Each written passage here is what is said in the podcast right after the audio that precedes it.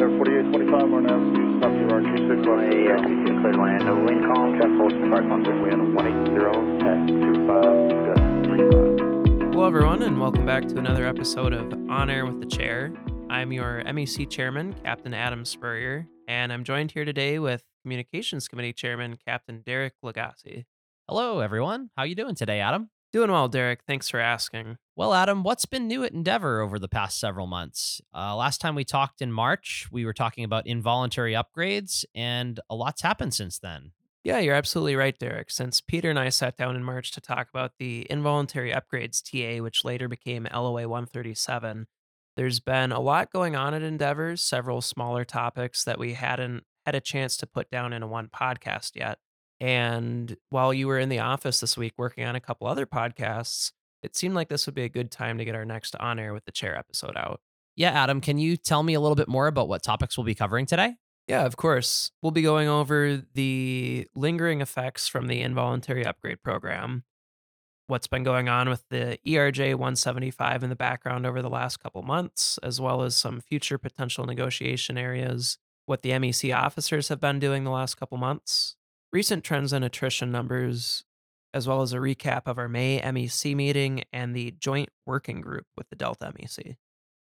Very good. All of this and more coming up next on On Air with the Chair. We'll be right back.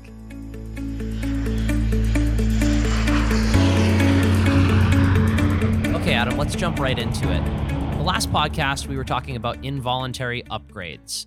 How has that implementation of the involuntary upgrade LOA been going, and what lingering effects have we been experiencing as a result of that course? So, as far as LOA 137 goes, we didn't know quite the direction that the company would be heading with how many involuntary upgrades they would be doing. We had the general idea that they wanted to eventually see all of these qualified first officers end up in the left seat and start providing some PIC time to future aviators at Endeavor. As our pilots out on the line have seen over the last couple weeks, the company chose to go with a faster pacing to their vacancies than we've seen in the past. For anyone who's been at Endeavor for a little while, we've historically have seen a vacancy come out every other month or so, working out to about six times throughout the year. And in each of these vacancies, they try and fill some more captain positions along the way. However, following the clarifications and protections during the involuntary upgrades LOA, we saw the company go with a vacancy notice in early April as well as a second one in early May. The effect of this was that all of the impacted pilots who had at least the regulatory minimums to be in the left seat found themselves either force upgraded or with a four year status freeze in the right seat as a first officer. So, if I'm understanding what you're saying correctly, we went through that whole list pretty quickly. Absolutely. So, in effect, we had about 100 pilots or just under that who were qualified to end up in the left seat. And that full pool, so to speak, was gone through in a matter of just two months or two vacancies with the company. Going forward, it's our understanding with the company that pilots should be anticipating when they reach a thousand hours of qualifying flight time under Part 121 436 that they will be either voluntarily or involuntarily upgrading into the left seat. Now, sometime in the future, this may change as captain staffing writes itself out and the airline is a little bit more stabilized. But in the meantime, we continue to see vacancies in the left seat that are going unfilled. So, Adam, if we've already gone through this entire pool of pilots, what does that mean going into the future? If we've truly upgraded as many pilots that are qualified on property right now, what does that mean for our future growth plans at Endeavor? Are we able to grow the seniority list and the flying that we're assigned with our current trajectory? Well, it's definitely going to be a challenge for the airline going forward. As it stands right now, there's no shortage of getting new first officers in the door. In fact, the last information that we've heard is that sometime until spring of 2024, the classes are filled for new FOs starting at Endeavor.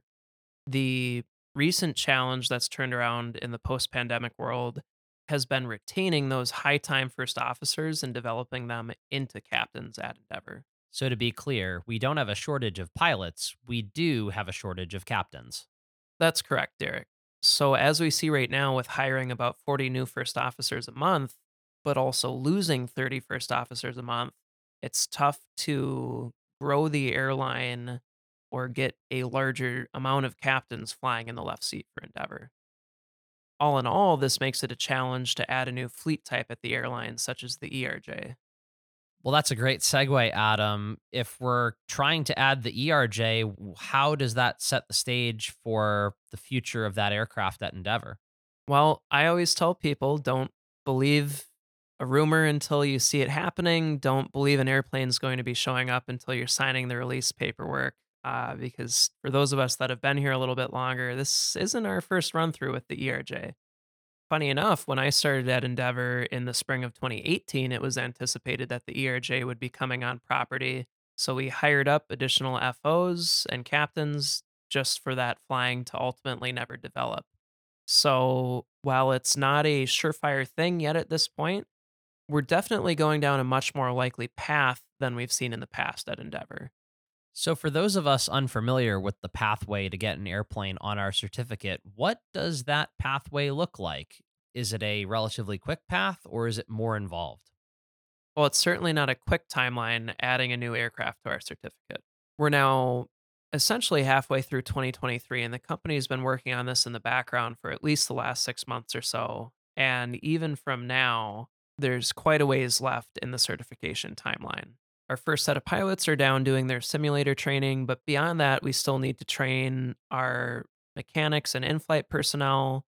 The books have to be written for and approved for this airplane as well as all of the safety certifications and the proving runs done with the FAA for this initial cadre. So, speaking of initial cadre, how does this certification process play into the current TA proposal? Well, it has been a long time coming, even to get to this point in the ERJ process. The company initially approached us in late January or early February to discuss some areas that they had concerns with within the contract as far as being able to establish a cadre of pilots on the new potential ERJ fleet. The company is in a unique position with the ERJ initial cadre in that these pilots are not necessarily being trained up to immediately take over new deliveries of aircraft, either from another air carrier or new from the factory. Instead, this is more of a future proofing or insurance policy for the airline where when there's a point in time that they can get some flying from another brand partner inside the Delta Connection portfolio, they would seek to bring those aircraft on property. As it stands now, they don't have a definitive point in time. This could be six or eight months from now, or this could be several years from now. Because of that, the company didn't want to leave this group of pilots in limbo without any set role inside the airline for a long amount of time. Yes, Adam, that clearly shows the established need to establish this tentative agreement. In the past, we've used these needs to solve a lot of problems together at Endeavor. What is in this TA to benefit the pilot group as a whole? When we initially sat down with the company, the company's initial pitch to our MEC was that future proofing and growth would be good for both parties. What's good for the airline is good for the pilot group and is good for the MEC as well. However, with an unknown timeline on when these aircraft might arrive to Endeavor, that future promise doesn't materialize into an immediate benefit for us. In addition, a one for one fleet replacement doesn't ensure further jobs, it's not growth at the airline, and it's not an expansion of our fleet guarantee. Because of that, during this negotiating process, we sought to establish an immediate gain for the pilot group. As we assessed varying quality of life items for pilots going through training, one item that we've heard feedback recently from pilots, specifically in long term training, was for these pilots to be assigned to seat support events rather than progressing within their own training footprint. For example, during a six on, two off schedule, on a day that a pilot either could have gotten a further lesson or commuted home early to have some more time off, they were instead being used to cover another pilot's seat support lesson. It's our belief instead that these events should either be going to open time or to our FTIs in the training department. You mentioned recent feedback. Is this issue very common? In our conversations with the company, our preference would have been to entirely do away with seat support for pilots in long term training, as on a given day, up to 30% of seat supports are filled by pilots going through long term training. While we couldn't capture a total removal of seat support for pilots in long term training, we were able to capture on a permanent basis the elimination of long term training pilots sitting seat support for a checking event for another pilot. In addition, for the life of this agreement, we have a pause on pilots sitting seat support during the FTD lessons once they've moved on to the simulator portion of their training. Essentially, once you go on motion, you can't come back off of it. All in all, this should lead to a quicker throughput of dynamic training, as well as an increased flexibility for pilots to return home on their days off during the dynamic training footprint. Of course, once you've already gone through upgrade or differences, you're not going to be going through long term training potentially again at Endeavor. However, if there's a new fleet type introduced, we would see a large number of pilots going through these long term training events once again, where this becomes a valuable quality of life item to more pilots at the airline. Great, Adam. So, circling back to the initial cadre itself, we do acknowledge that there's a need from the company for changes to the initial cadre language. What specifically does this TA change about the existing process to form an initial cadre? In exchange for those long term training benefits that we're securing for the pilots, on a temporary basis, we're allowing the company to have more flexibility over what these initial cadre pilots can be utilized for in exchange for the long term training benefits that we just discussed. Under current book JCBA, after the initial cadre finished their certification flights with the FAA, they would either be returning to their previous positions or helping out through a delivery schedule. However, without a clear delivery schedule for any ERJs to come to Endeavor, the company couldn't assign the pilots to that role, but at the same time, they wanted to keep these initial cadre pilots ready for when the deliveries did begin. Because of that, we came up with language allowing these initial cadre pilots to maintain their currency to the extent required by the FAA on the ERJ while also working in a training department function on the CRJ side. The full TA language, as well as a synopsis from the negotiating committee, was sent out back on June 18th through Negotiations Update 2351. Great. So that's a good summary of some current negotiations. What's the future outlook look like at this time? While nothing is guaranteed, earlier this year the company made mention that they were looking to work on some language for the third generation of electronic flight bags at Endeavor.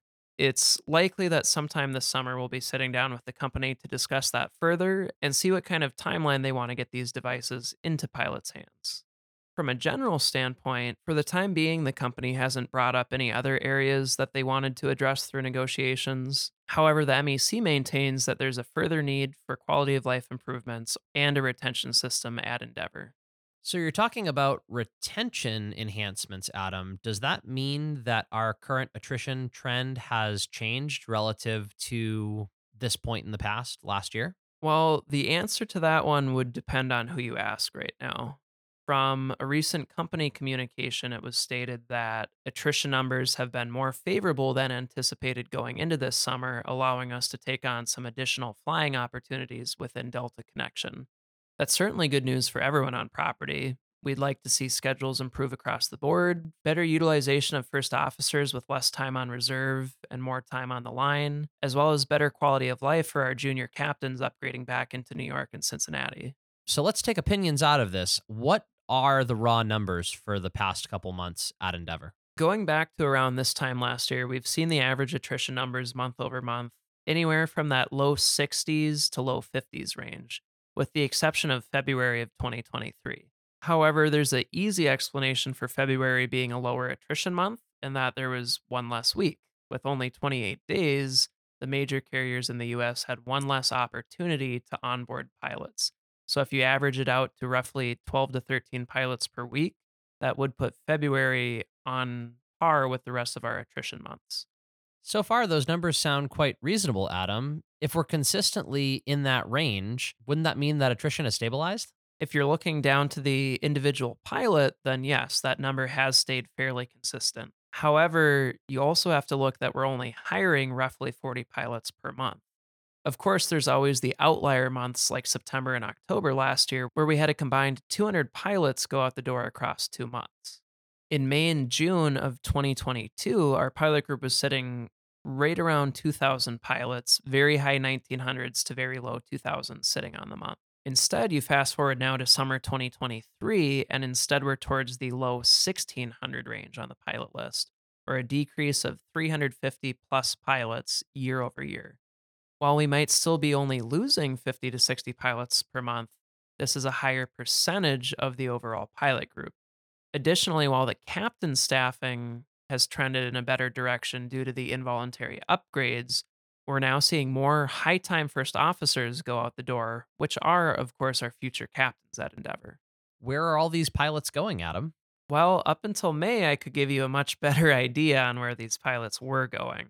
Uh, year to date, we've seen a lot of pilots going to United Airlines and American Airlines primarily, not counting the flow pilots who are going to Delta. As those 20 pilots are baked in month after month, that's expected attrition.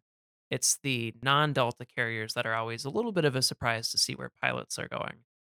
However, towards the end of April, we found ourselves in for a much bigger surprise when this information had stopped being shared directly with the association. As everyone looks forward to seeing at the end of the month, we put out a recap through our Friday hotlines as well as on the official MEC Facebook page, the crew room electronic bulletin boards, recapping what the previous attritions month was, as well as the carriers that these pilots are going to, and how many pilots were captains versus first officers going out the door. Due to some turnover on the company side, we recently stopped receiving this information. To an extent, we can work backwards through our contract compliance committee and determine the number of captains and first officers who are leaving. However, we're still in the dark as to where these pilots are going once they leave Endeavor. As we've mentioned in a few of our recent Friday hotlines, this is an important plug for the ALPA exit survey. This can be found at alpa.org/exit. This allows the pilot to put information on such as their current seat, how long they've been at the airline, what are some important reasons that they're leaving for another carrier, as well as a fill in the blank box that allows the pilot to cover any other information pertinent to their reason for leaving their current air carrier. We view this as a sort of way that a pilot can pay it forward, so to speak, as they're on their way out the door to allow us to keep publishing the information on where our pilots are going and what some of the reasons for leaving Endeavor are. Well, Adam, obviously attrition affects the company out on the line. How have the recent attrition trends affected the association and the MEC as a whole? Well, Derek, in a few words, it has been a challenge. The overall volunteer turnover is something that we've been trying to forecast as best as we can, as we've seen it coming down the pipeline for quite some time now. Dating back to a couple summers ago when the LOA 125 flow first began, we knew we were going to be losing a lot of the senior talent or heavy hitters inside of the MEC over time even as we skip ahead to this summer, we still have the projected attrition or the known attrition within our volunteer groups, such as when a committee chair knows that they're going to be flowing in six months or in 10 months. However, you have to add on top of that all of the great opportunities that there are out there in the industry right now for our volunteers to end up at a non Delta carrier on a little bit quicker of a timeline. This layer of unpredictability does make it a bit tougher to staff our volunteer positions. By no means would we ever turn down a volunteer who has a career aspiration in mind outside of going to Delta. However, the timing of interviews and CJOs right now is so fast that it can lead to a little bit of a whirlwind inside of our committee structures. This has led over the last year or so for us to have a nearly persistent volunteer opening on a lot of committees that we've been advertising throughout our electronic bulletin boards and our Friday MEC hotlines. Well, it certainly was nice being completely staffed for all of three weeks. Yeah, that was a fun and uh, a little bit more quiet time on our emails just recently the other month. Uh, but that trend has again came back to where we're now seeking volunteer positions across a number of committees again. With all the opportunity that is out there right now, we're seeing a lot of pilots who say they would have an interest in volunteering if they stayed and upgraded at Endeavor However, in the meantime, they're focusing on getting their flight time as a means to get on to another carrier sooner or to get into the left seat sooner. As a matter of fact, we have one additional tool now, which we think should help drive some of that volunteerism for someone who doesn't want to lose out on potential flight time right now. You're talking about the stipend day, right? I certainly am, Derek. So, back at the May MEC meeting, we passed a resolution creating stipend language inside of the Endeavor MEC policy manual. What this allows is for a volunteer who performs at least eight hours of ALPA work on a day off to receive a payment equivalent to a min day instead of having a comp day for that ALPA work. So, what's the difference between receiving a stipend or receiving a comp day? Essentially, a comp day is sort of like when you're BYD'd out on the line. You have somewhere else in the month where you're selecting to have a day of work removed because of the ALPA service you performed elsewhere. On the other hand, this new language for a stipend allows for you to have that same work performed on a day off, but not lose out on a day of flying that you would have otherwise been able to perform. So you're still having some of your volunteer work offset, but instead with a financial incentive than a loss of block time. Oh, so if you're here to build more flight time, this would enable you to more easily volunteer for ALPA instead of using the old comp day policy. Yeah, absolutely. Some of the feedback that we've gotten from potential volunteers is that a first officer right now in this hiring environment doesn't want to lose out on that flight time and would rather have some other method of being compensated. On the other hand, our captains are flying quite a bit these days, you could say, and are looking for relief from their schedule and a little bit more time off, and would be less likely to utilize this stipend language, in our opinion. So, a little something for everyone, I suppose. Yeah, that's right. So, I guess this is time for yet another shameless plug for us to encourage our members to fill out that oh so lovely volunteer interest form. For anyone that tuned into our last live stream on air with the chair live back in the fall, you might remember our vice chair, Peter Ruhlman, and his ASPCA style plea to get some more volunteers in our ranks at Endeavor. All this hits different coming over the radio and not a live component. I think you can still hear it in Derek's voice that it really would drive some fire in his heart to see some more volunteerism. We want you to fill out an ALPA volunteer interest form. Oh, in addition to volunteering for ALPA, I believe there are vacant positions on various LECs. Absolutely. Currently, we're in the middle of a Minneapolis Council 129 first officer election. And later this year already, we're forecasting a couple other vacancies. In the coming weeks, we should be seeing a Detroit Council 128 first officer position opening, in addition to a Atlanta Council 127 captain rep as well as secretary treasurer position at a minimum. And again, going back to the same hurdles we run into with non-elected volunteers, we can forecast out a fair amount of this movement, but you do never know when someone's going to be leaving for a non-Delta carrier unexpectedly. And this really involves the participation of the entire pilot group, both the volunteers stepping up to say they're willing to serve and us as pilots to cast our vote to give support to who we want representing us. Yeah, absolutely. The pilots on the line are the union. You have a pilot who votes in an LEC election. That LEC rep not only represents your day to day interests or your disciplinary cases through the Section 19 process, but it's those same elected reps who go on to elect the negotiators as well as the MEC officers at this airline. One pilot's vote throughout one of these elected LEC positions can cause a large downline impact on what the shape and makeup of our MEC looks like, potentially for years to come. Absolutely. It sounds like it's pretty busy being in involved in the MEC as a LEC or MEC rep. Yeah, an elected position certainly isn't for everyone. Uh, we do have pilots who reach out and ask for a little bit more information on what the day to day for these roles look like. But for someone who does want to be involved and be a channel for their pilots at the MEC level, it's a great role with a little bit more responsibility and involvement than some of the volunteer roles. Well, lately, I believe you guys have been quite busy at the MEC level with a variety of activities. What's it been like boots on the ground at the MEC level in the past couple months? Towards the end of April, the other MEC officers and I were able to embark out on this series of base visits, and we were able to personally speak face to face with nearly 300 pilots out on the line. While this is still lower than the low 1,000 range that our live stream products typically get, there's a lot of value in being able to get out and speak with our pilots face to face versus a dart or an email question or a call into those live streams. Not to mention, it's a heck of a lot harder to deliver pizza via our live stream. You're exactly right, Derek. With the loss of in person recurrent ground school, we no longer have that ALPA pizza component, so to speak. And while we can send emojis all day long through internet platforms, it's just not quite the same as when you're running from gate 68 to 96 in LaGuardia with only 20 minutes between flights. Let's admit, it was really fun being able to sell out the pizza stand at LaGuardia. Business was booming. Business was a booming uh, at yeah. LaGuardia. Absolutely. So, what insights did you gain from interacting with the pilots throughout these base visits?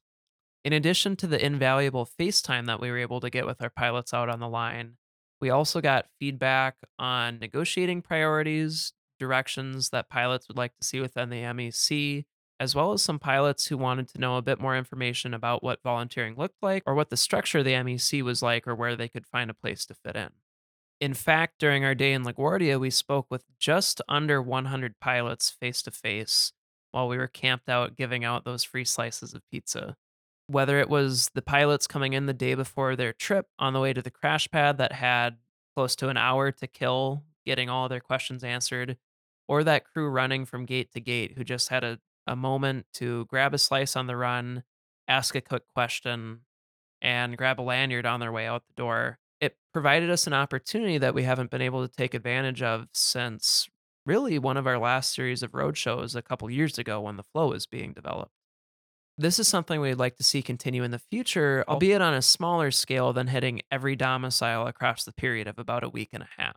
With the New York centric operation that we mm. run at Endeavor, it's likely in the future that we would spend a couple days in New York or a couple days down in Atlanta, where we saw most of our pilots transient through over those period of days.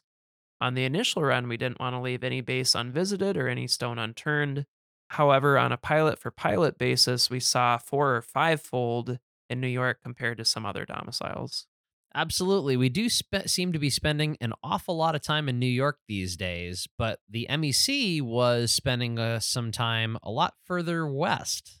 Can you elaborate a little more about what took place at our MEC meeting in Tempe, Arizona in May? Yeah, of course. In addition to the usual business that we cover over the course of an MEC meeting, such as reports from the MEC officers and negotiators, guest speakers from our committee volunteers, and committee chairs, we had the recurring opportunity to sit down with Endeavor management and ask them questions from out on the line as well.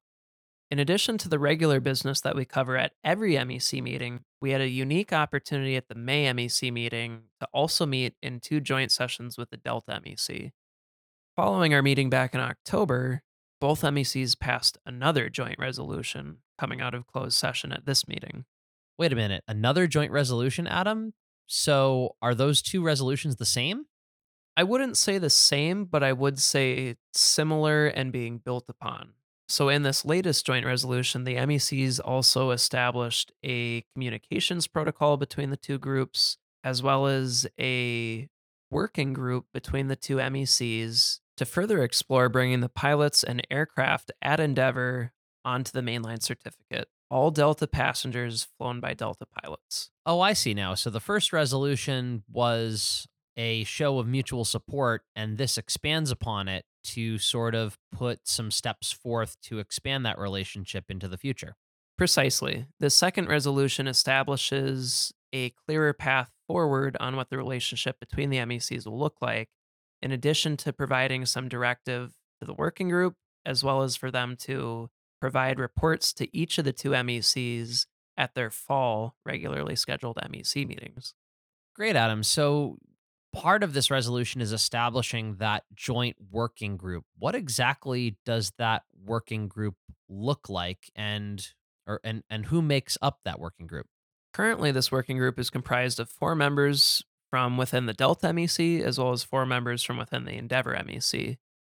The members that were selected from each side for this working group are either negotiators, MEC members, or subject matter experts who would bring value to a cooperative relationship in being able to further the goals outlined in this joint resolution. As we referenced in our recent hotline 23 50, the working group held its first meeting towards the beginning of June, where in person introductions as well as a high level discussion took place.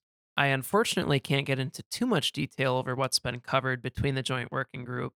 However, we have been committed to continuing to work throughout the summer and present our findings later this year to each MEC. Absolutely, Adam. I'm very excited to hear whatever updates come from this joint working group. And of course, we'll be eager to report the findings uh, to the pilot group via our normal communications channels. So I'm very excited to hear more from you in the future about that. So, continuing on, there were some other resolutions that resulted from our meeting. This one was not from the joint session. Uh, we passed a resolution at the May MEC meeting about Flickabots. Do you have any updates about how that process went and what your findings are? Yeah, so this resolution originated through the Atlanta Council. Their membership was in favor of the MEC looking further into the potential issue of inappropriate FLICA use, which then made its way to the MEC meeting and was voted as a resolution at that point in time. Since that time, we have not only brought this concern forward to the company, who's done their own independent research into the issue of potential FLICA misuse, but we've also solicited reports from pilots on the line to the Contract Compliance Committee as well as the ProStans Committee if they believe there is someone having a unfair advantage towards picking up open time. On the company side, they've since reached out to the team that runs FLICA, bringing our concerns forward and trying to see if there would be any inappropriate use on their servers from an Endeavor pilot. As of the other week, what the company has told us is that there was one outlying case of a high volume of logins throughout the month. And other than that, they didn't detect any unusual usage among Endeavor pilots on the FLICA platform. This corroborates with what we've seen through the Contract Compliance Committee and ProStans Committee of other unusual instances of FLICA activity having some other explanation in the long run. One such example that we've run into is when a pilot has more than six days in a row of long call reserve in their month, and elsewhere they go on to add open time from the pot. What CrewTrack and FLICA sees is that there's a duty conflict from not having a 30 hour rest in a 168 period elsewhere in the month, and it freezes this pilot's schedule until a scheduler can manually unlock it. This results in the pilot missing out on an open time trip that potentially could have gone to them otherwise, even if they might have been first to adding that request. Through the foldering process with FLICA, a pilot from another domicile is then able to grab that trip, while the long call pilot's schedule is still frozen. On the surface value, this might seem like someone is using an unfair advantage to add a trip that another pilot might have been able to get, However, for one reason or another, there has been an explanation for all of these anomalies that have been reported from the pilot group to date, anyway. While I don't think anyone on the MEC wants to say outright that it's impossible that someone could be finding an unfair advantage online, to date we have not had evidence presented of a pilot utilizing that advantage, or bot, so to speak. If this is something that the MEC encounters down the line, we'll need to interface with the company on how this should be processed or handled going forward. While the MEC wouldn't ever advocate for a pilot receiving discipline, we don't support or condone a pilot seeking out a unfair advantage over another pilot in adding open time. So, in conclusion, we have not found any evidence to date of the Flickabots. However, you will continue to be vigilant for that going into the future. Is that correct? Absolutely. I think it's in everyone's best interest that there's a level playing field and there's not advantages that pilots are utilizing to add additional open time unfairly. Yeah, Adam, it sounds like that covers pretty much all of what's been happening over the past several months. Do you have anything else to add? Really, the only thing would be just one more plug for any questions that you might have for a future podcast topic. We ask that pilots submit these to edvonair at alpa.org. And as always, we look forward to some future topic submissions. Well, thanks for sitting down with me today, Derek. I'm uh, still getting my feet a little bit wet on doing the podcasts after taking over for Nick, but it's been fun working through these and getting a little bit more comfortable hopping behind the microphone. Absolutely, Adam. It's always a pleasure to record another podcast, and I'm looking forward to the next time that we create one for the pilot group, maybe even an on air with the chair live. Yeah, we'll see how the summer schedule pans out and look to do at least one, if not maybe two more, later on in 2023. That brings us to the end of today's episode. As always, fly safe, be safe, and we'll see you out on the line. Thanks, everyone. Endeavor 5531, runway 28, clear to land.